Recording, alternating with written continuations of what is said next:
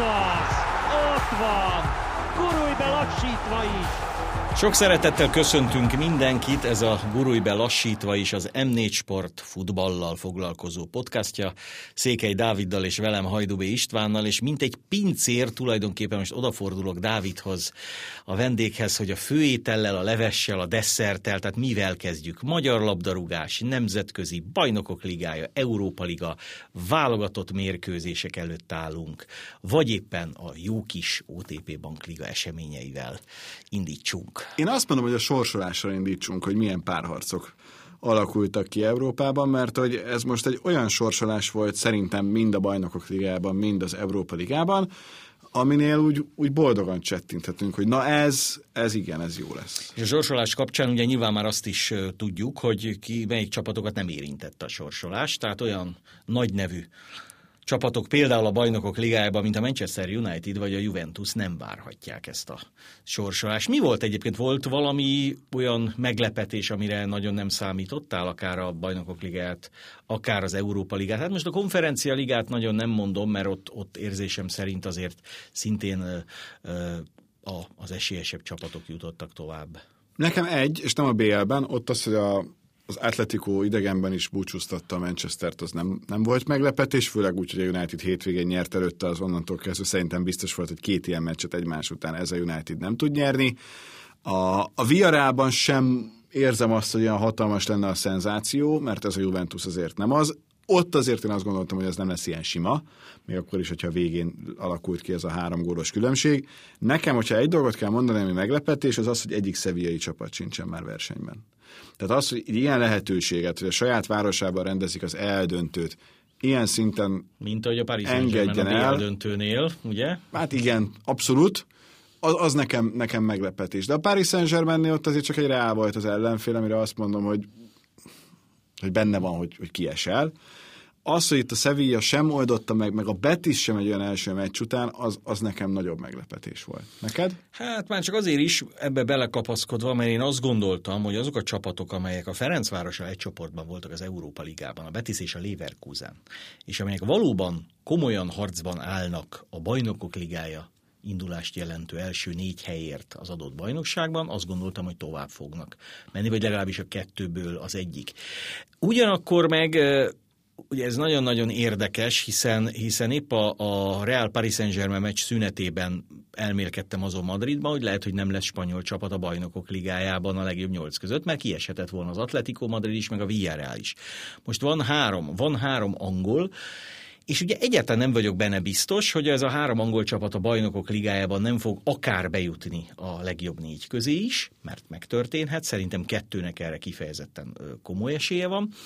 És úgy látszik, hogy az angol bajnokság van olyan erős, hogy egy West Ham United van olyan szintű csapat néha, mint, mint, mint a Sevilla, ami ugye azért meglepő, mert a Sevilla azért mégiscsak a bajnoki címért, hát mondjuk az, hogy harcol, vagy, vagy legalábbis nagyon jó pozícióban második helyen áll, a West Ham United pedig örülne, hogyha a BL-be bekerülne. De ugye azt se hallgassuk el, ha az Európa Ligát nézzük, hogy, hogy ott mi még három játékos révén érdekeltek vagyunk. Ugye a Lipcsében Gulácsi, Orbán és Szoboszlai ott van a csapatban, vagy kezdőként, vagy csereként beállva, és én nem gondolom azt, hogy például a Lipcsének nem jutott olyan ág, ugye először az Atalanta ellen kell mérkőzni, utána pedig a, a Rangers féle ágon, hogy ne tudna akár bejutni a döntőbe, ami azért egy komoly visszaigazolás lehetne, és az a csapat, amelyik néhány éve a BL-ben ugye a négy között volt, az az Európa Liga döntőjében ugye nem hangozhatna rosszul mondjuk egy Barcelona, nem tudom én, Lipcse döntő. Hát nekünk tévés szempontból hát a legjobb lenne, nyilvánvaló. Az, az álom. De hát a Barcelonál se volt könnyű, ugye Nagyon. Törökországba vezetett a, a Galatasaray 1 0 és onnan kellett megfordítani a meccset. Ha lehet ennyi személyes dolgot belevinni, szerintem lehet egyébként mégiscsak podcastről hát. beszélünk. Az egyik kedvenc közvetített gólom volt a, a Pedri féle.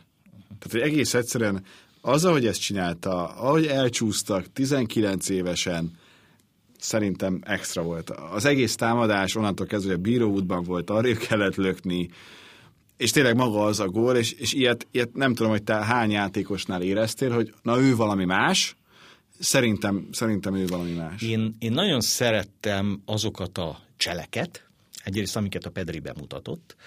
Másrészt én amikor nagyon kicsi voltam a Maradónától, később egyértelműen a brazil Ronaldótól láttam olyan cselt, ahol valakit úgy ver át, hogy nem is ér hozzá a labdához. Na most itt a Pedrinél ugyanez volt. Tehát Pedrinek a teste mozgott, a labda gurult. Néha megtolt, és ez finoman aztán besimította a sarokba. Ez egy nagyon nagyon profi gól volt. Egy olyan játékostól, akiről még azt sem mondhatom, hogy soha az életében nem fog még ilyen gólt lőni, mert szerintem egy 15 év még előtte áll minimum.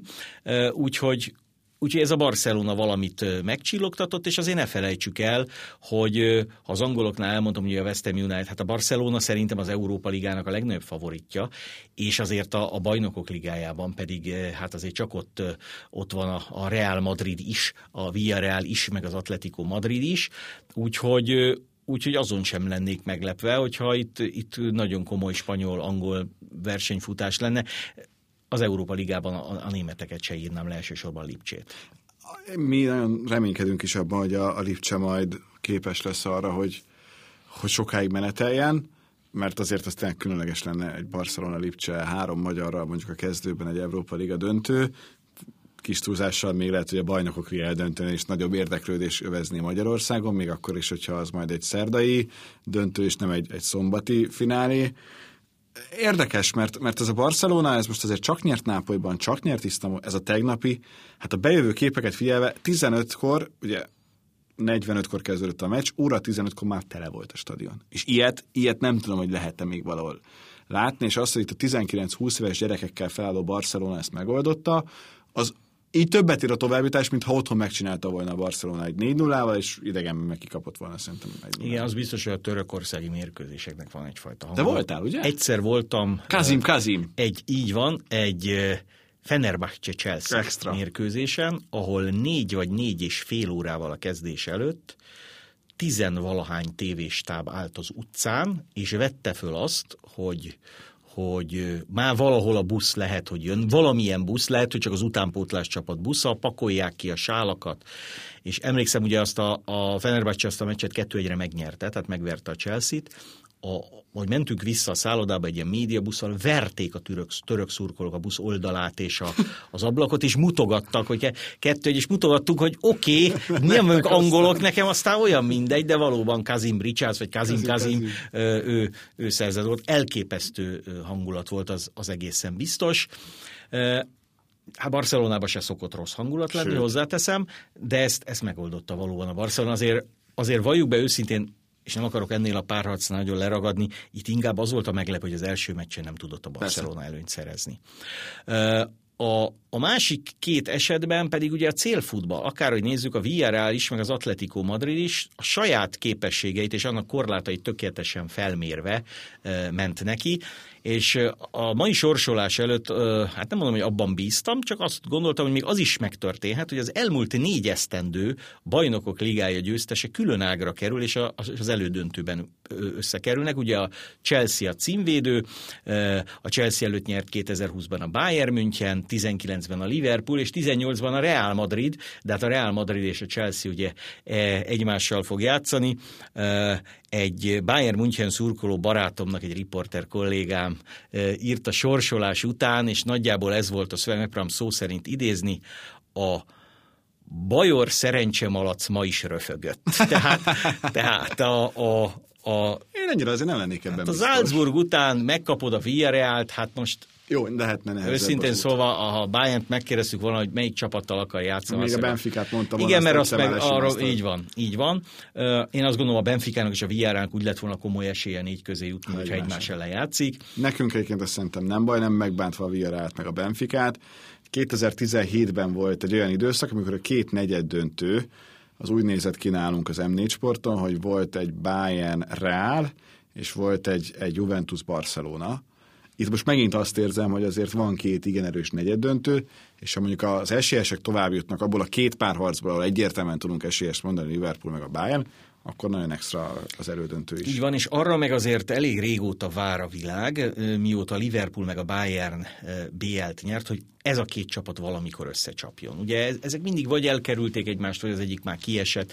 Most nagyon könnyen elképzelhető egy Liverpool-Bayern elődöntő, Hát a másik ág viszont szerintem jóval nyitottabb. Hát az esetem. tehát, a, tehát a Chelsea Real Madrid, ugye főleg Ancelotti személye is nagyon érdekes, aki volt a Chelsea edzője, nyert ott bajnoki címet, ugye nemrég még az Evertonnál dolgozott ott, és a Manchester Citynek se, se lesz azért szerintem sétagalop ez a... Főleg, hogy most érünk el oda, ahol már Guardiola mindig kettővel tovább gondolja ezt az egészet, és, és úgy azért már, már bonyolultabb. Itt azért kicsi szünet van még, amíg folytatódik a bajnokok ligája, hiszen majd április első hét közepén folytatódik, és akkor itt most térjünk rá kronológiailag szerintem arra, ami előtte jön majd, de most még picit távolabb van, de már foglalkozunk vele.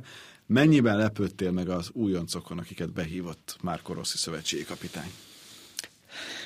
Ugye négy újoncunk, négy újoncunk van, az egyik a kapus Szappanos Péter, ugye egyértelmű, hogy a magyar válogatott első és második számú kapus a Gulácsi Péter és Dibusz Dénes. Mögöttük ugye Bogdán Ádám volt az Európa-bajnokságon, aki most beteg volt, nem is nagyon védett a Ferencvárosban. Ugye a felcsült kapusa Tóth Balázs most tért vissza, Szappanos hétről hétre jól véd. Nem mondom, hogy mindegy, hogy ki a harmadik számú kapus, de ő szerintem ezt a státuszt megérdemelte. Tehát ő rendben van. Nem, nem gondolnám, hogy ő be fog most mutatkozni a magyar válogatottban, hogyha... Még most sem? Minek? Én, én, én szerintem nem. Mm. Azt is el tudom képzelni, hogy az egyik meccset megköpje az egyik, a másikat a másik. Ugye megint, amiről nem tudunk, ettől egyébként hozzáteszem, hogy, hogy mindig herótom van. Kivel milyen megállapodás? Hogy, igen, hogy kinek, mikor kell visszautaznia. Tehát leszáll Belfastba majd a gép, és akkor ja, ez nincs is rajta, mert már mit igen. tudom én, És hol amúgy jár. ugye kedden játszunk, tehát a legvégén lehetséges, lesz ilyen alkú. Ugye mi is kértünk már péntekre magyar bajnokit, utána hála Istennek az MLS-szel kiváló az együttműködés, a csapatokkal, a klubokkal, és ezt megértik. Tehát, hogy, hogy még mindig kapunk is mérkőzést, de nyilván azért ez egy, egyfajta nehezítő tényező. Tovább haladva, ugye Barát Péter meglepetés szerintem, hogy bekerült a keretbe, ő rá nem számított senki, talán ő maga sem, hiszen ő maga is hallottam vele egy interjút, azt gondolta, hogy az 21-be fogják behívni, majd egyszer csak kapta a hírt, hogy, hogy az alválogatottba. Itt Glenn Heisler kiesése volt az, ami, ami az ő játékát előtérbe helyezte. Nagyon remélem, hogy Glenn Heisler és a kapitány között nincs azért akkora feszültség, hogy a, a jövőben Glenn Heisler nem lesz válogatott, mert azért ott a, a középpálya közepén el kell egy jó formában lévő Glenn Heisler is. Barát viszont kétségtelen a, a, a jövő embere, nem baj, ha ebbe beleszagol. Ráadásul az 24-es válogatottunknak olyan nagyon sok esélye most már arra, hogy bármit is tétmérkőzéseken elérjen, nincsen. Én abban sem vagyok biztos, hogy ő bemutatkozik a válogatottban. Ott van, beleszagol, szerintem neki ez egy nagy élmény lesz, és aki egyszer ebbe belekóstol, az szeretne legközelebb is ott lenni.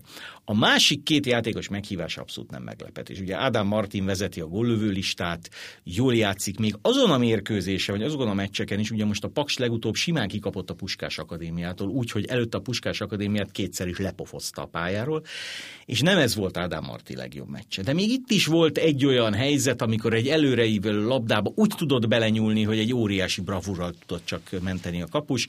Én azt gondolom, hogy játéktudásban is és fizikumban is őt egy világbajnokságra kijutó szerb védelem, illetve egy, egy északír védelemmel szemben is tudott használni.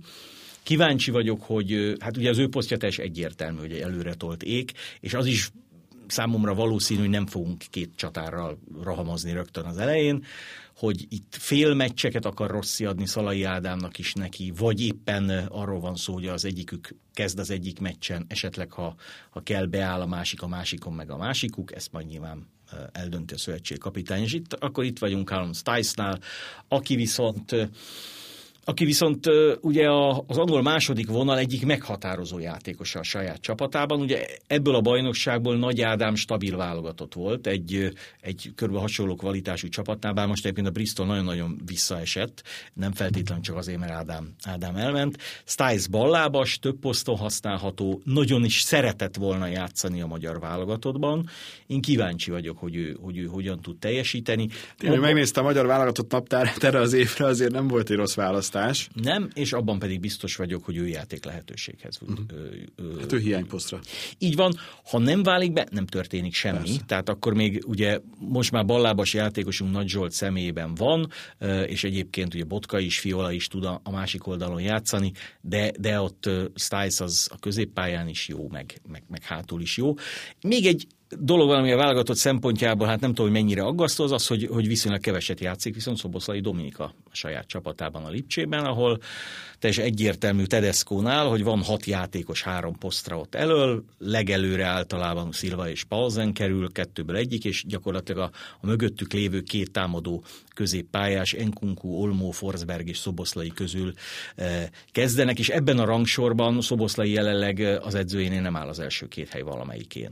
Tehát neki azokat a játékperceket kell majd megragadni, amelyek neki jutnak, hogy ott bizonyítson képes lehet erre. A magyar válogatottban szerintem nyilván más a helyzet. Tehát én azt gondolom, ott, ott nem mondom, mind a két meccset végig fogja játszani, mert ezt se tudjuk, hogy ott is egyrészt milyen megállapodás, másrészt van-e értelme, de az kétségtelen tény, hogy, hogy a Bundesligában lévő magyarjaink, és akkor most mondhatom Sallai Rolandot is, és Séfert is, olyan csapatokban játszanak, amelyek nem a kiesés elkerülésért küzdenek, hanem BL helyért, vagy Európa Liga helyért, méghozzá a top bajnokságok egyikében, úgyhogy úgyhogy szerintem a válogatott nem rossz. Hát aztán más kérdés, hogy például ez a több mint 80 milliós Vlahovics, akit láttunk a Juventus színeiben, ez majd ellenünk fog rohangálni a pályán, és, és azért a szerb válogatott sem fogja félváról venni ezt a, ezt a barátságos meccset, tehát elnézve a keretüket, azért majdnem mindenki benne van, Tadicstól kezdve Vlahovicson át, aki, aki számít az északír az pedig egy, egy, egy hagyományosan masszív ellenfél. Ugye az írekkel játszottunk ö,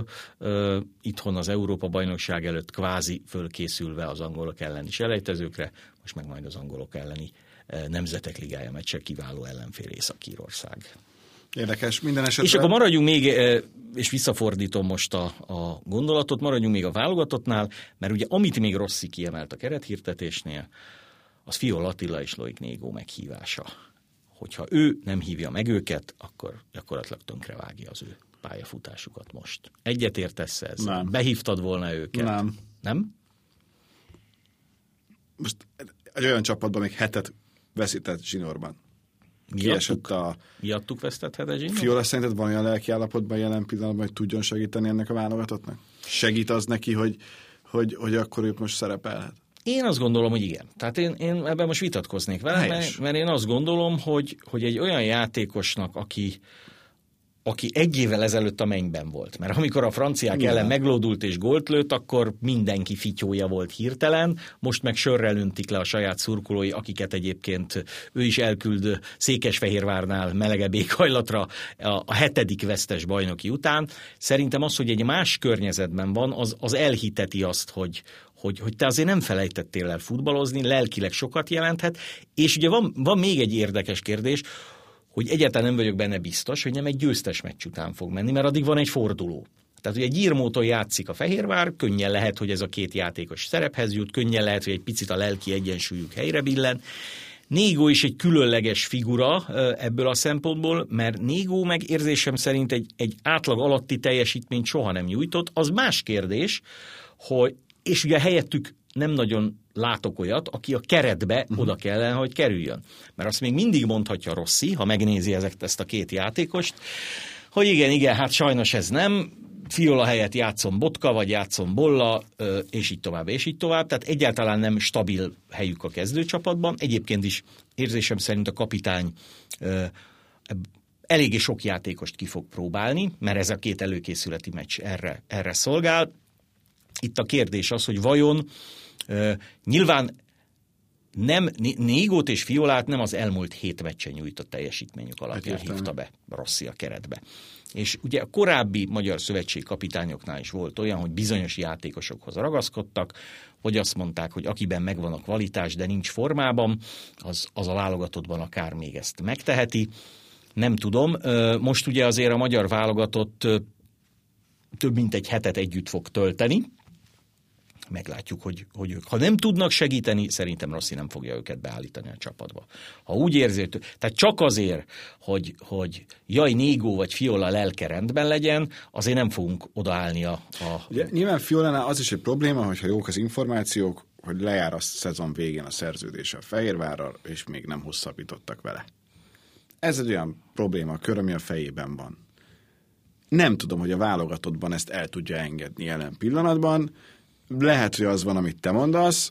Én azt érzem, hogy te azt mondod, mi van, hogyha a Gyirmó mérkőzést megnyeri most szombaton délután? De tulajdonképpen, hát igen, tehát Fehérvár, akkor nem lehet azt Mi mondani, van, ha nem? Hát, mi van, ha új edző van? Mi van, ha azt mondják Borisnak, hogy figyelj, ne haragudj, de de egy pontot nem szereztünk senki ellen, és kiestünk a Magyar Kupából. Ennél az is jobb, hogyha felhozzuk a, nem tudom, második csapatunk edzőjét, a második csapatunk edzőjének viszont minden egyes játékosára szüksége Lehet, van az első de amikor, amikor Rossi ö, számított erre a két játékosra, ez a két játékos Nyilván tudása legjobb nyújt. abszolút. Igen, tehát, tehát itt nyilvánvaló, ugye, ugye meg lehet nézni, hogy kik azok, akik szép lassan kikoptak a, a magyar válogatott Azt lenne jó tudni, bocsánat, hogy közvágok, hogy ilyenkor van-e beszélgetés. Felhívja Márkó Rossi ezt a két játékost, hogy figyelj, Fityó, neked melyik a jobb? Én, én valószínűleg ezt tenném a helyében, hogy döntsd el, te szeretnél jönni a válogatottba, vagy inkább azt mondod, hogy egy picit most ne. Hát eb- ebbe se értünk most egyet, mert Jó, szerintem baj. ezt meg nem a játékosnak kell eldöntenie. A játékos, ha megkapja a meghívást, akkor mondhatja azt, hogy nem vagyok olyan lelki állapotban, vagy olyan fizikai uh-huh. állapotban, hogy játszak. Ö, abban tudok segíteni, hogy, hogy ebb- ebből is ugye a magyar kézilabdában van, például, ugye, ugye Kovács Tóth, Kovács Anna is, de, de, most Tóth Gabi kapcsán is. Most abban a pillanatban azt sem tudjuk egyébként hivatalosan, hogy Klein Heisler például miért nincs a csapatban. Ő is valamire hivatkozott tudomásom szerint. Amit én megértek, csak azt nem értem meg, hogy erre miért most hivatkozott, miért nem korábban, ami azért tudható volt. Ha, ha, ha nem hívott be ezt a két játékost, akkor én fölhívnám őket, hogy miért nem hívlak be benneteket. Uh-huh. Tehát, tehát azzal, hogy bocsánat, stb. stb. Mint ahogyan pont ennek a válogatottnak a jelenlegi csapatkapitánya, ugye Szalai Ádám volt olyan, aki bárhogy is játszott, vagy nem játszott, azért a válogatottból mindig jött egy meghívó, és egy egészen más szalait láttunk mondjuk a Hannoverben annak idején, vagy a Mainzban annak idején, mint a magyar válogatottban. Ezt, ezt ők is, én annyira nem ismerem sem Négót, sem Fiolát, hogy ezt, hogy ezt el tudjam dönteni. Azt tudom, hogy hogyha most ezt a két játékost kipöcköljük, akkor betehetnénk két olyan játékost, nem tudom egyébként kit, uh-huh. akire, akire azt mondanád, hogy na, de azok meg biztos, hogy, hogy nem alternatívái azoknak, akik vannak. Ugye nagyon érdekes még kecskés helyzete, aki Oroszországból haza fog ezért jönni, és aztán kérdés, hogy ő hogy jut egyáltalán ide, hogy jut majd vissza, oda. Vissza akar menni. Hát igen, igen, mert ugye erre is van, Igazolhat. van lehetőség. Ugye a Puskás Akadémia rögtön rá is csapott egy iráni uh, csatára, aki még ugye nem játszott, de ki tudja, hogy, uh, hogy, hogy mekkora erősítés lehet, hogy most az orosz bajnokságban lévő külföldiek elmehetnek, mert azért amekkora gondja van a, a Fehérvárnak, hozzáteszem ott is, e, tehát most most jelen pillanatban, amikor mi beszélgetünk, fogalmam nincs, hogy például Dárdai Pálnak milyen szerepe van a Székesfehérvári csapatnál. Azt látom, hogy ül és nézi a meccseket. Hogy tanácsot ad, az nem jó Borisnak sem, nem jó neki sem. Vagy már kvázi ő az edző. Tehát fogalmam nincs, hogy, hogy, hogy mi történik.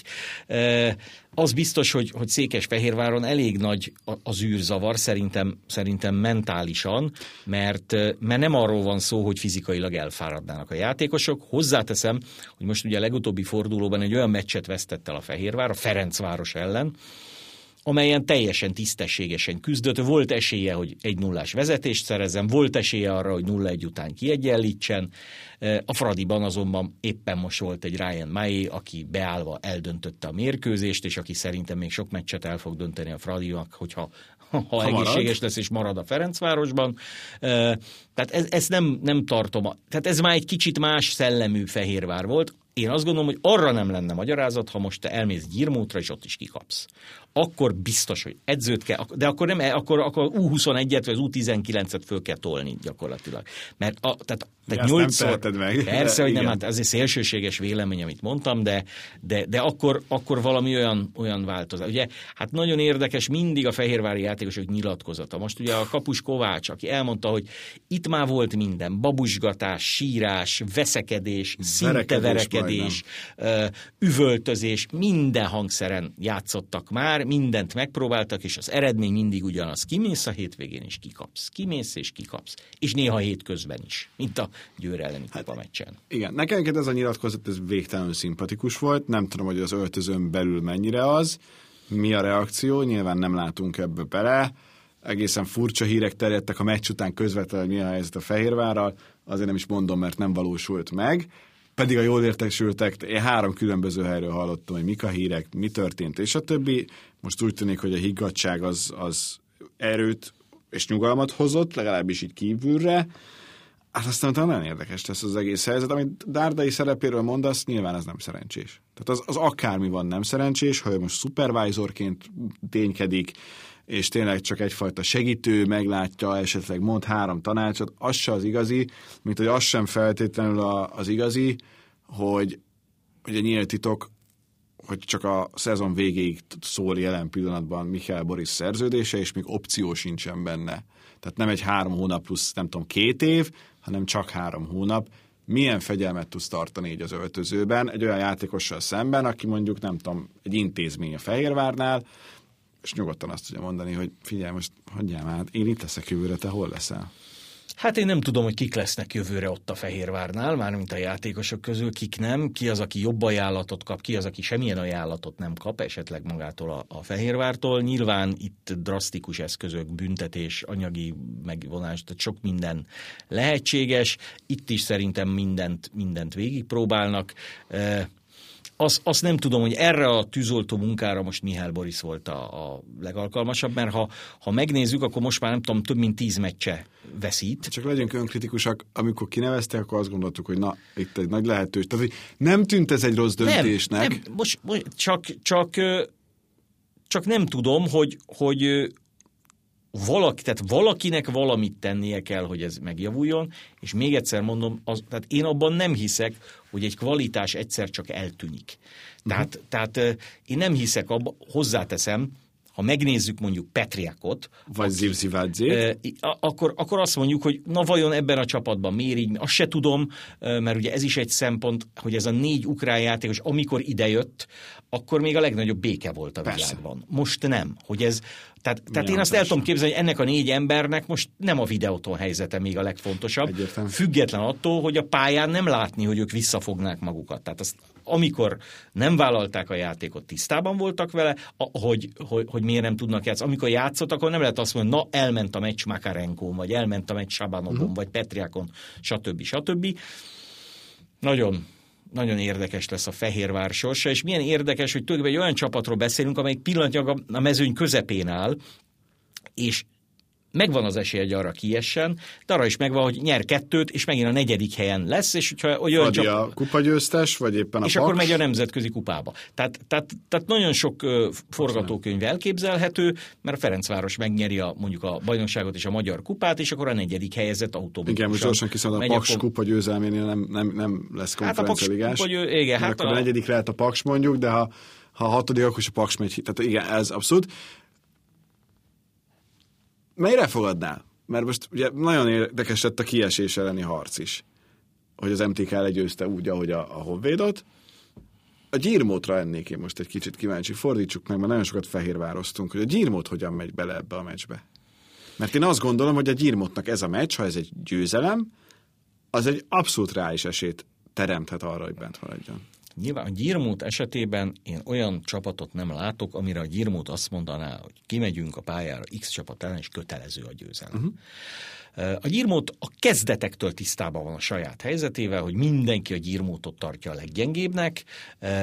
A Gyirmót remekül elkapta a rajtot tavasszal, a Gyirmótnak még most is valós esélyei vannak a bentmaradásra, még máskésőbb már alulról az MTK is szorongatja, de mentális állapotot tekintve nem csak a Fehérvár, hanem azt gondolom a mezőkövesd is nagyon-nagyon rossz helyzetben van, és a, a mezőkövesdnek is egy olyan, olyan meccsen ugye Ferencváros ellen, amelyiket simán elveszíthet, és akkor ott is a nagy kérdés, hogy a következő áprilisi bajnokinak neki mész ezzel a szakmai stábbal, vagy ott is azt mondod, hogy na az edző Subka Attila és csapata hibás, legyen most két hét, amikor egy új edző jön, stb. stb. Vagy azt mondod, tehát például ma esti, ugye péntek délután beszélgetünk, a ma esti Ferencváros mezőkövesd mérkőzés, és nem is annyira az eredmény szerintem, ami kérdéses, bár nyilván a mezőkövesnek minden egyes pont áldás és ajándék, hanem az, hogy egyáltalán hogy fog kinézni ez a, ez a vendégcsapat uh-huh. a mhm. pályán. És azt hiszem, hogy a Fradi esetében, amely kezdi magát összeszedni, az egyik ideális ellenfél lehet a mezőkövest, főleg ha a mérkőzés első 15-20 percében a Ferencváros gólt tud szerezni, akkor nem zárok ki a Csercsaszovéra legnagyobb különbségű győzelmét sem Ha nem így van, akkor lehet killódni tovább. És ők ezt hallgatják a legtöbbet, tudjuk, hogy így volt-e vagy sem. Úgyhogy el is engedlek, mert hogy lassan el kell indulni oda. Így van, és akkor jövő héten, amikor találkozunk, akkor már egy magyar szerben túl leszünk, és már azt is tudjuk, hogy mi lett a világot lázban tartó Gyirmót Fehérvár mérkőzés eredménye.